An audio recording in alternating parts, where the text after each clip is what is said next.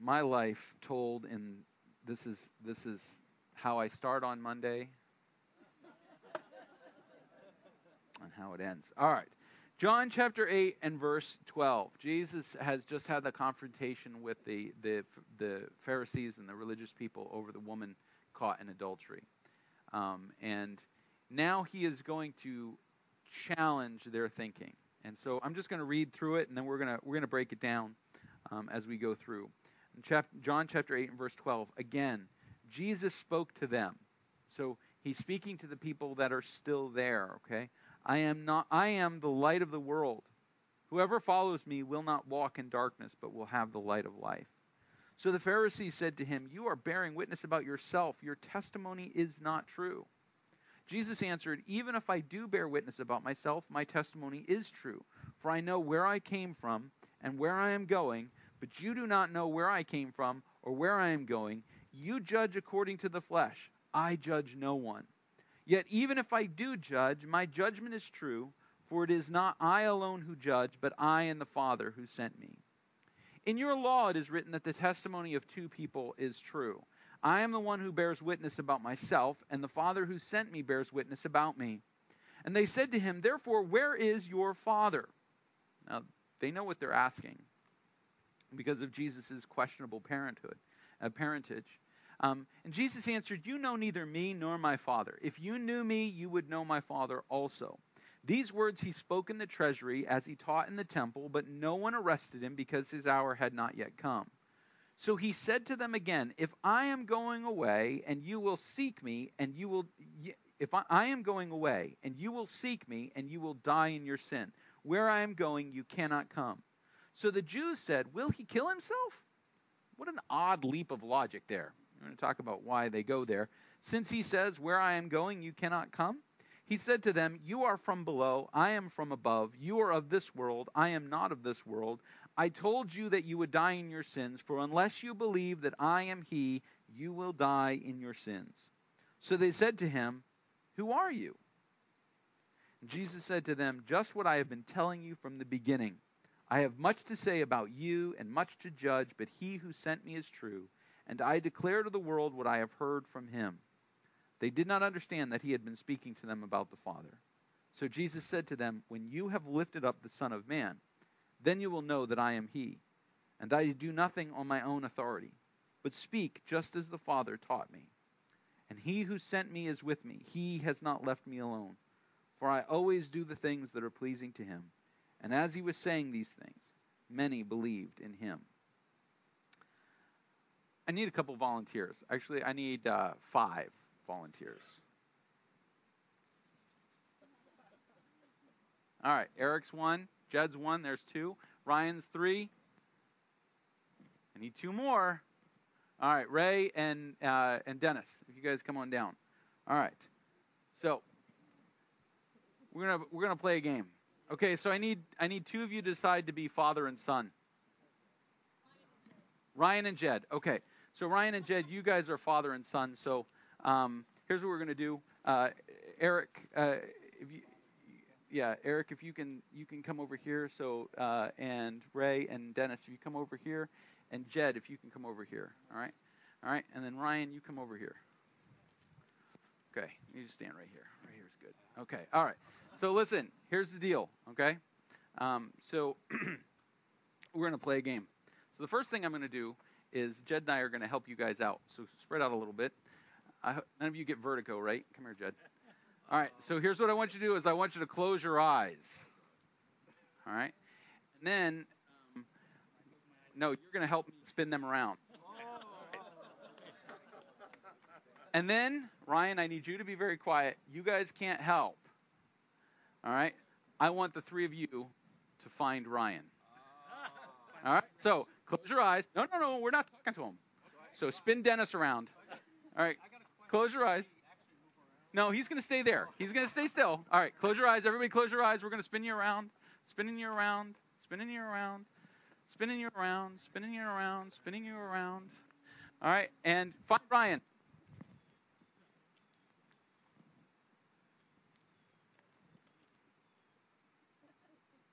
Ray is cheating. I'm not cheating. No cheating. It's a golf All right, good. All right. All right, you guys can open your eyes now. All right, so now, Jed, go back over there. I need you. You guys can sit down.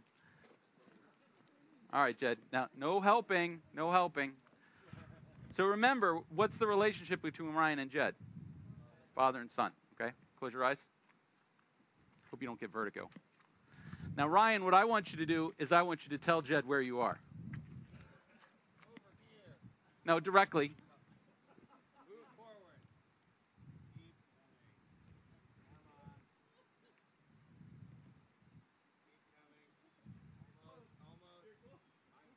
Awesome. Thank you, guys. Now, have you figured out what I'm doing here yet? All right, let's go back and look at what Jesus is talking about. Look at what Jesus says.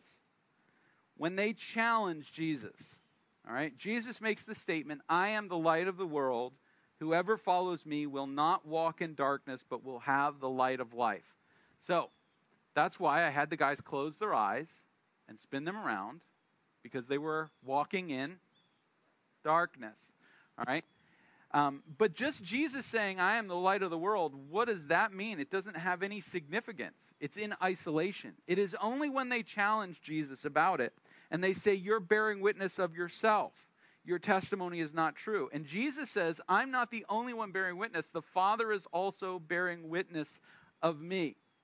The reality is, if we look at most people going through the world, most people trying to do religion or spirituality or whatever, they are like Eric and Ray and Dennis.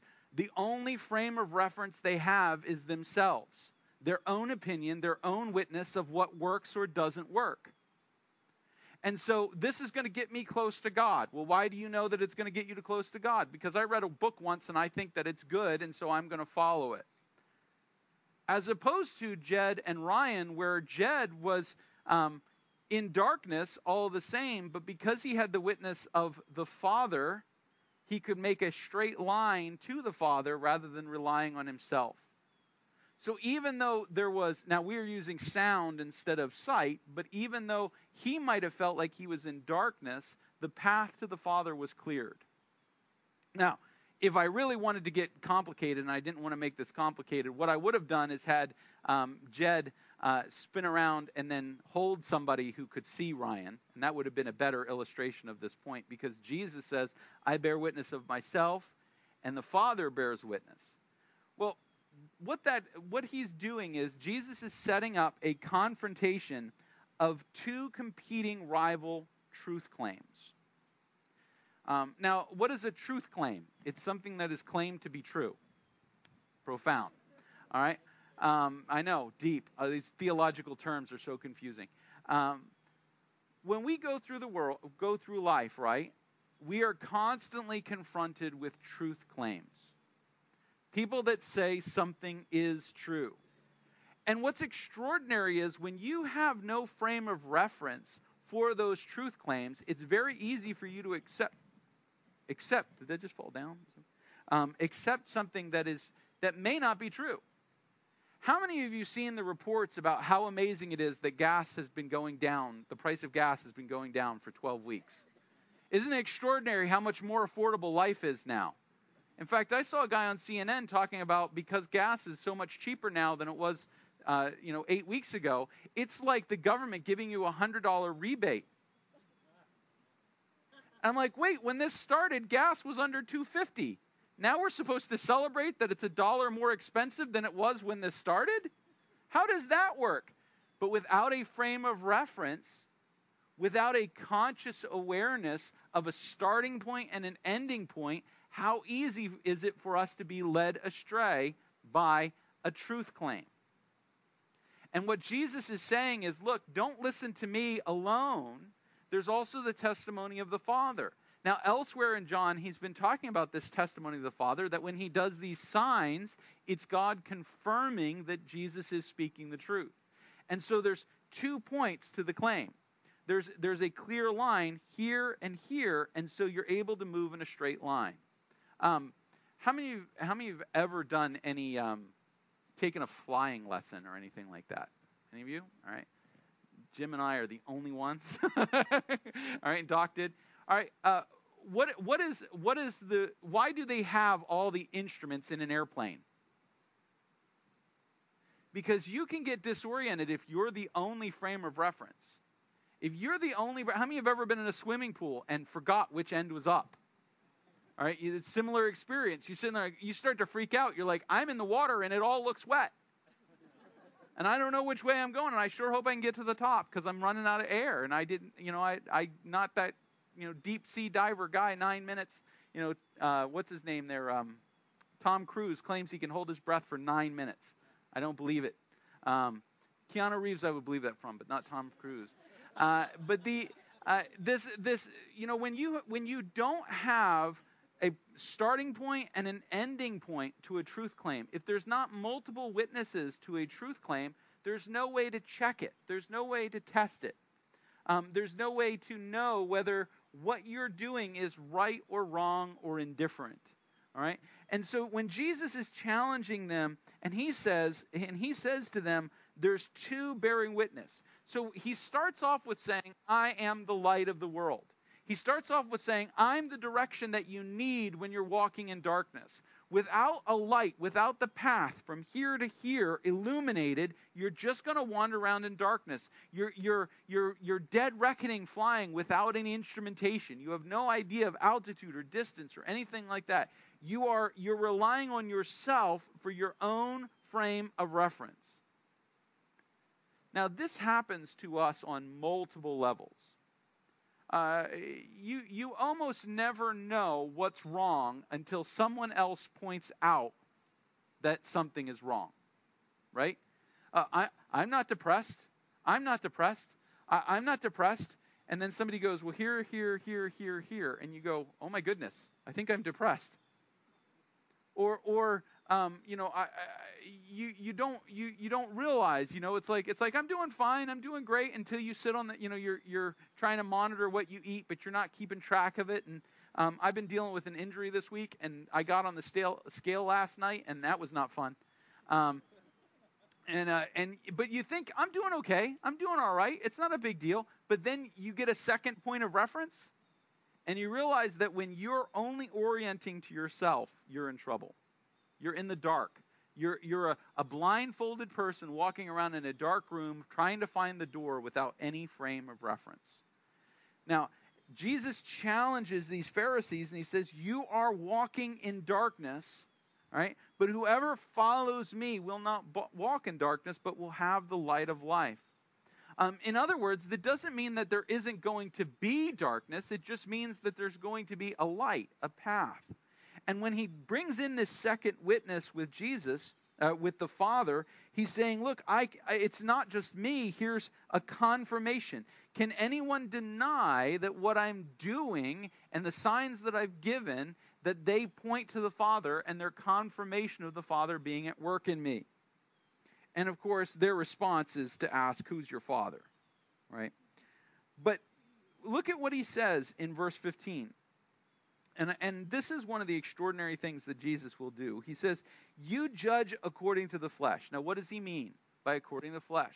He says, Your truth claim is based on your own feelings. That's what the flesh is in the Bible. When we read in the Bible according to the flesh, it doesn't mean, oh, my body is telling me something that's against God. According to the flesh is, is self centered, self focused, self referential. Um, I determine the worth or the value of anything by what it gets for me, what I can consume or feel in any situation. You judge according to the flesh. I judge no one. Now, this is an interesting statement that Jesus makes. Can the light pointing you to the to the the where you're headed judge you? So, so if we're in a dark, we're, we're all on a boat, you know. We went out with Gilligan and the captain. And it's, it's dark, and there is a lighthouse in the distance. Does the lighthouse judge me if I swerve off of the course? No. But is swerving off the course bad? Yes. See, Jesus doesn't need to judge us if he points us toward the Father. If he bears witness of himself and the Father bears witness of himself, Jesus doesn't need to go around and go, You're wrong, you're wrong, you're wrong, you're wrong, you're wrong, you're wrong. All we have to do is look and say, Are we on the path between Jesus as the starting point and the Father as the end? Are we on the path or have we deviated? He doesn't have to walk around judging. All you have to do is say, Are you on the path? To use another illustration from life, how many of you love a nice straight mowed line? You just like looking out at your lawn and going smooth. Um, when I was a kid learning how to run a snapper lawn, you guys remember the snapper lawn mowers? The the they had the handlebars and you had the shifter and you know the Forrest Gump lawnmower. If you don't know what I'm talking about, that's what it is. And and we had two of them. The church that my dad pastored when I was a kid was three acres, and it and there was a lot to mow. So we had these two snapper lawnmowers. And when I was probably 10 or 11, maybe younger than that. I'm not sure exactly how old I was. My dad decided I would be the second person. I would mow behind him. And um, if you've ever let a child loose on a lawnmower, you know that children do not have the necessary motor skills to keep that thing going straight. So there would be my dad's line, and my dad is obsessed with lo- straight lines on the lawnmower. It's got to be straight to the point that my dad, my dad is like a ultra nerd, especially when I was younger. And I, I mean, I'm thinking of him he's in his 30s.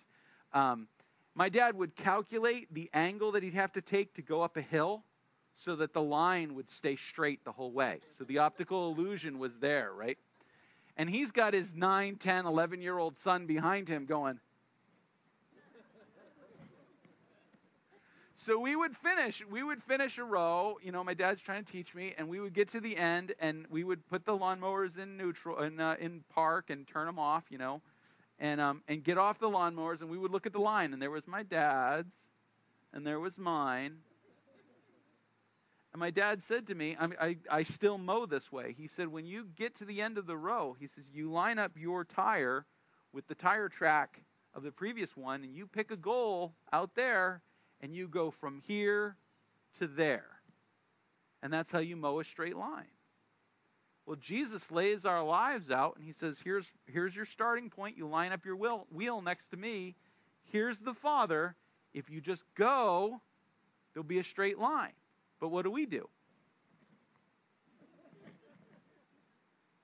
And we wander around. Now, the great thing about it is because the light doesn't judge us, the light stays true when we deviate, and all we have to do is get back to it. All we have to do is get back. He's not judging us when we wander off.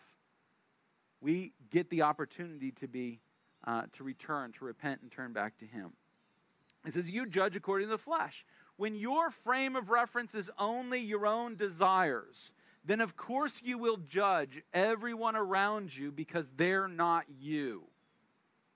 Um, uh, uh, Mike mentioned a little bit about how September 11th the country came together and it was extraordinary. There were Republicans and Democrats getting together and working together. There were wrestling fans and lacrosse fans getting together. There were there were there were football players and baseball players in peace and accord. Nobody was worried about whether somebody was kneeling during the national anthem. Nobody was worried about whether uh, whether uh, you had inflated the footballs properly or not. Nobody was worried about wh- whether we were having equal representation in whatever category of that is the the trendy thing that we have to have equal equal representation. Everybody had a straight line. Somebody had done something horrible to us. We wanted to fix that problem. Everybody was working together. But over time, right, it starts to fall apart and starts to deviate because we stop judging based on the, the, the starting point and the ending point. We start judging based on our own desires, our own needs, our own wants.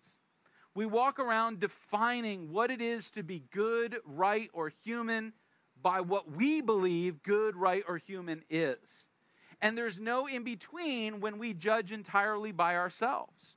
When the only standard of truth is my own flesh, there is no room for gradation. There's no room for variation. There's no room for disagreement. And that's what these guys are doing. And Jesus says, Look, in verse 17, your law says two witnesses. Are there any two better witnesses of what is true than a guy who's doing the signs and the Father who is confirming the signs? To be the light of the world for what you need, to answer the problems and the challenges And what's their question? Where is your father?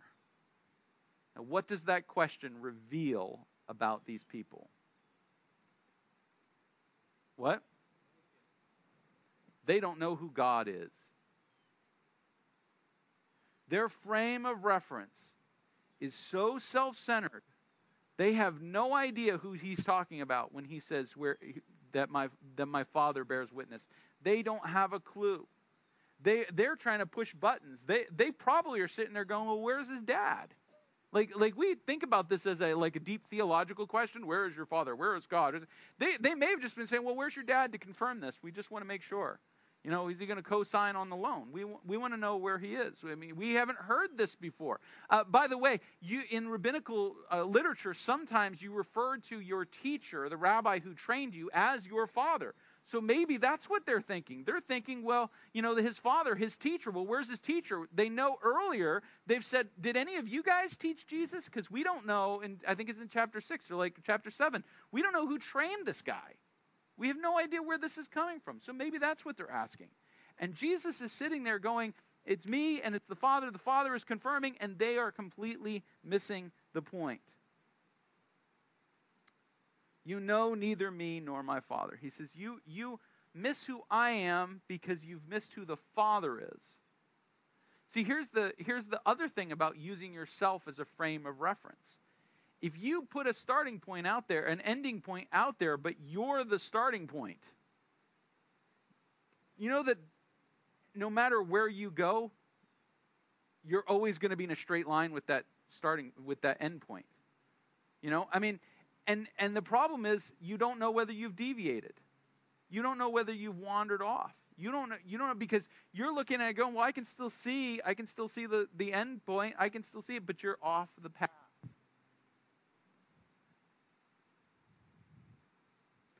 Jesus says, I, am going away, and you will seek me, and you will die in your sins. Now, I think what Jesus is saying is, as I continue to walk toward the Father, you're going to fall off the cliff in the dark. I really think that's what he's saying. I don't think he's saying that not following him specifically is the problem, as uh, is what's going to cause it. Like he, in other words, you don't follow me, I judge you, you die. But rather, if you're off the path, you're going to fall. You're not going to wind up where I am. Um, I, I, and I love their question in verse 22. He said, they, their immediate response to that is, is he going to kill himself? Why go there? And and and here's here's the thing. Like it seems like their mentality is they know that they're going to get to God. So anyone that's not getting to God their way must be broken right? They're, they're, they I mean, they are so self-centered that they're unable to constitute, unable to think about a world in which their way doesn't work. So here's and and here's here's where I'm kind of going with this. All right, this whole idea of the straight line of judgment and what Jesus is talking about and the judgment and all those things. Jesus is dealing with the question of how do we how do we test a truth claim. How do we test the claims of Jesus?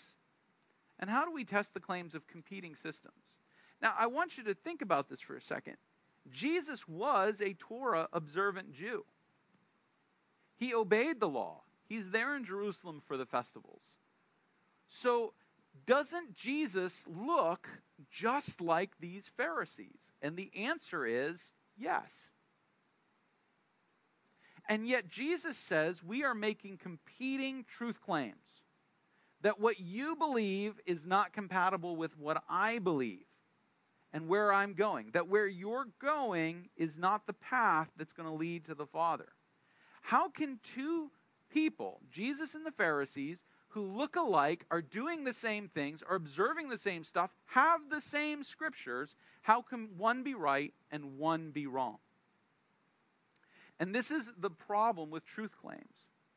How many of you have ever met somebody that said, well, Christianity, Islam, Judaism, Hinduism, they're all the same? They all have the same goal. They all have the same purpose. I mean, they're all about, you know, they're all about pretty much the same thing. Now, I'm not a stupid person. All right? Um, but and, and I'm maybe not the smartest guy in the in the world either, but when I look at truth claims as different, and again, since it's September 11th, I'm going to bring this up. When I look at truth claims as different as the claims of Islam and the Quran, which I have read, and the Hadith, which are the teachings of the Prophet, which are where most of the, the other ideas come from, and the teachings of the Imams and, the, and the, all the all the all the stuff that goes into Islam, when you look at the truth claims of Islam and you look at the truth claims of the faith of Jesus, they are not compatible. They, they are not the same thing. They say, well, they're both monotheistic. They both believe in a God. They both believe in Abraham. They both believe in Isaac. They both believe in Jesus. Uh, the, the Hadith even, even uh, encourages Muslims to read the Christian scriptures. That says they're wrong, but it says it encourages them to read the gospel. How, how, so we sit there and go, here's two truth claims. So they have similarities, right? They're both monotheistic. They're, they're, they both are focused on the sovereignty of God. They're both focused on submission to God's will. Aren't they the same thing? And yet they're not. The God of Islam has no grace.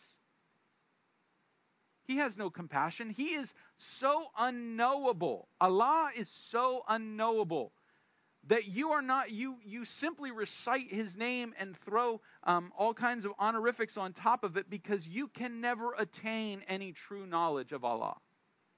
You can only hope that you have been enough of a slave. That is what muslim means. Muslim means a slave of allah. You just hope that you've been a good enough slave that allah allows you into paradise. You say well christianity and judaism they're pretty much the same they, they're pretty much the same thing, right? I mean, same God. I mean, the Hebrew scriptures are the Christian Old Testament. It's pretty much that Jesus was a Torah observant Jew. And yet, if you look at Judaism and you ask the question, what is the path of salvation in Judaism? If you talk to, especially if you talk to um, uh, modern Judaism, progressive Judaism, they will tell you that there is no salvation. That Messiah is just an idea of realization of societal equality in our world today that there is no Messiah, there is no, no end game, there, there's no future. And you talk to the Orthodox, if you go to the Hasim, Hasidim and, the, and the, the Orthodox Jews, they will tell you that the purpose of man's life is to observe Torah. That your end goal purpose is to be obedient to Torah. Not that that will help you know God, only that, they, that you will know Torah, that you will know the law. We could look at Hinduism.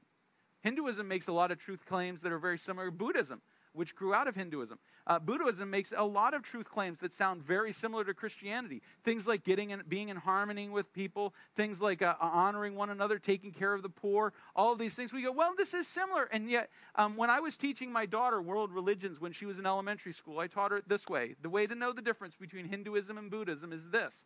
In Hinduism, everything is God. In Buddhism, nothing is God. Literally. Buddhism believes that you reach a point of nothing. That the ultimate realization of the universe is that there is nothing. How profoundly, excuse me for being politically correct, incorrect, dumb. that the ultimate reality is nothing. In Hinduism, the ultimate reality is everything. And you know what Gautama Buddha's great realization was as a Hindu was? Siddhartha Gautama, he went, Well, if everything is God, isn't that the same as nothing is God? Right? Because how can everything be something? If everything is everything, then everything is nothing. Right? And you get into this whole whole uh, whole shebang about that. We can go through and we could talk about all kinds of religion. My personal favorite is Sikhism because part of their religion is carrying a knife. It is. It's one of the commandments. Don't cut your hair and carry a knife. Cool. That's awesome. What a great religion. Um, alternate truth claims you cannot have. So truth claims can look the same at certain points, but just because they have overlap does not mean they are the same. It does not mean they are, are the same. You cannot walk around and ignorantly say, and I apologize for using that word, but it's true, ignorantly say all religions are the same. They are not. They are incompatible, and you can't even create one that incorporates all of them, the ultimate ecclesiastical uh, ecumenical decision. You can't just mellow out Christianity so much that it fits with everything. Uh, they've tried it. It's called universalism, and it's a bunch of mumbo jumbo. Their doctrinal statement is basically, well, what do you believe about Jesus' identity? Well, Jesus was. Well, what do you believe about salvation? Well, in order to be saved, you're. I mean, that's how they articulate things. I'm not even making this up. It's it's so nebulous. So like Jesus is our first brother, the leader of into the ultimate reality of us. And they go on and on and say nothing. I get say all this to point point out that what Jesus says here is that his truth claim is exclusive. It's not that there isn't truth elsewhere in the world. I have read everything I can ever get my hands on about everything all the time. My wife will tell you, I am the master of useless knowledge. If that was a degree, I would have four of them. I love to study alternate views of the world. I have studied Zen Buddhism, regular Buddhism, all the versions of Buddhism in between, Tibetan Buddhism that leads to mummification of your body and live for hundreds of years. I have studied Hinduism, Sikhism, naturalist religions. I read, when I was 18, 19, 20 years old, I read virtually everything I could read of philosophers, atheists, Jean Paul Sartre, uh, Friedrich Nietzsche. Read, read, read, read, read. I have acquired information about all of these things. I study and I read. When, when the big, big um, crazy craziness was going on in Christianity with, with the gifts of the Holy Spirit that were making people bark like dogs and, and roar like lions. I immediately grabbed all of the books on that and I read it and I wanted to know whether it was true. I'm not I, I'm so confident in the truth claim of Jesus that I'm willing to put it up against virtually um, not virtually every single other truth claim in the world to see whether those are better. And to this point, at 46 years old, having explored everything I could think of from science to agnosticism to atheism to every other religion, I still find in my heart of hearts, Jesus makes an exclusive claim on truth, and the foundation of being a follower of Christ is to accept that that is true. If you do not accept it as true, if you do not accept it as true that Jesus makes an exclusive claim on truth, then you will find yourself warbling along the lines. You say, well, that's not very tolerant. I would submit that it is the most tolerant thing in the world. Because when you are willing to admit that Jesus made an exclusive claim on truth, guess what you have to give up on? Judging everybody else by your own standards. Again, I'm gonna I'm gonna irritate people, some people with this closing thought. I'm just gonna tell you this. All right, I I don't know if you guys are aware of this. The Bible teaches that marriage is one man, one woman for a lifetime. Now we understand that at times things happen, people get divorced, God brings another person in your life, you get married, and we tell people that marriage now is that commitment. That's the commitment that you make. You honor that commitment. But I believe that. But I'll tell you what, if somebody were to stand up in a pulpit in a church that I was in and start preaching about how there should be laws against homosexuality and alternate sexualities, I would oppose that person. Let me tell you why. It is not my job to judge others by my beliefs. It is my job to stand for Christ. Now, I can stand against the idea of what I believe to be sin, but ultimately it is not my job to project that out into how society should work. You say, but you're a Baptist pastor. By definition, you should be politically active. I am politically active, but it's not because of my religion. Um, it is amazing to me that my daughter's friends, who are all, that many of them in high school were on the LGBTQIA plus, and they keep adding letters to that. They were terrified of coming to our house because they thought I hated them because I was a Christian. Well, he hates us. He wants to put us all in jail. Absolutely not. My faith is in Christ, not in my political opinions. I believe so strongly in the Spirit of God that I believe that if someone um, who is living in sin comes to faith in Christ and s- submits their life to Him, the Holy Spirit will move through the people of God, the Word of God, and the Spirit of God to transform their desires, their wants. I don't need to shove my beliefs down their throat. All I need to do is follow Jesus. Now that's crazy. I know. It's weird. Um, I'll never forget a friend of mine said to me one time when New Hampshire legalized uh, same sex marriages, he said, Why shouldn't same sex couples get the right to have the same misery that we have? that was an interesting approach. But the fact of the matter is, the church's job, the church's job is not to tell people outside of the church how to live their lives. Our job is to follow Christ and declare his word. And to see what God does through the people of God, the word of God, and the spirit of God.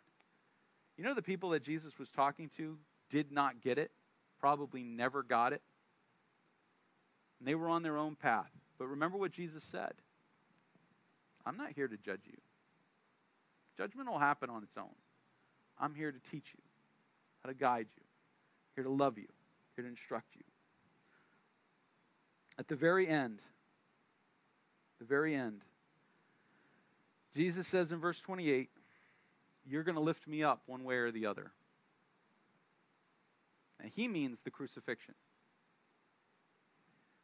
Verse 28 when you have lifted up the Son of Man, then you will know that I am He, and that I do nothing on my own authority, but speak just as the Father taught me. Jesus says, when the rubber hits the road, and you put me on a cross, and you lift me up, you will lift me up to discredit me and defame me and to punish me and to remove me. But in so doing, you will be lifting me up so those who will follow me can see me. That's, by the way, why Christians use crosses as our symbol. I was in a church that they had no religious symbology at all. This is about 20 years ago because they didn't want to offend people. They wanted to be offensive. Good news for you your existence as a church is offensive. But the reason Christians wear a cross is not to identify with the suffering in Christ, it is to identify with the exaltation of Christ. That when sinners lifted him up to crucify him, they lifted him up so that we could see him and follow him. So the question this morning is simple Where are we on the path? How do we correct our line so that we follow the light of the world to the Father? He bears witness of himself, the Father bears witness of him. How do we get in sync with him and follow the line? Because when we do, all of our self focused stuff, it doesn't go away. It's still there, by the way. I still grouse about people that disagree with me all the time. But that doesn't determine my faith. That's not of the same level of truth and doctrine. I can walk away with it. Those of you that had a disagreement with me, you know I disagree. I will disagree vehemently as all get out. And then when we're done disagreeing, I have no problem shaking your hand and saying, Great conversation. It's not an issue for me that people disagree. As a person, I'm not concerned. All I'm concerned about is us moving toward Christ. That's all we should be concerned with. It's following the light of the world. Would you join me in a word of prayer?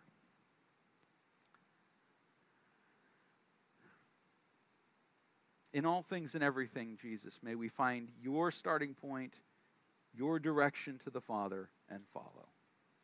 For those of us still struggling with faith, struggling with where to ground ourselves with competing truth claims. Lord, may we, may we find the faith to believe and start, to see it grow. For those of us that have been Christians for decades and find parts of our lives drifting left or right, help us to get back into the beam of light, to be renewed, be encouraged, and to stand. And Lord, help us to find so much confidence in you and your path to the Father that all of our other priorities can just be, they're not gone, but they can be subordinated to honoring you and the Father. May we, your church, follow you out of darkness into light every day, every moment, every morning, every night. May we become more and more drawn to you. We pray this, Father. We pray this, Son. We pray this, Holy Ghost.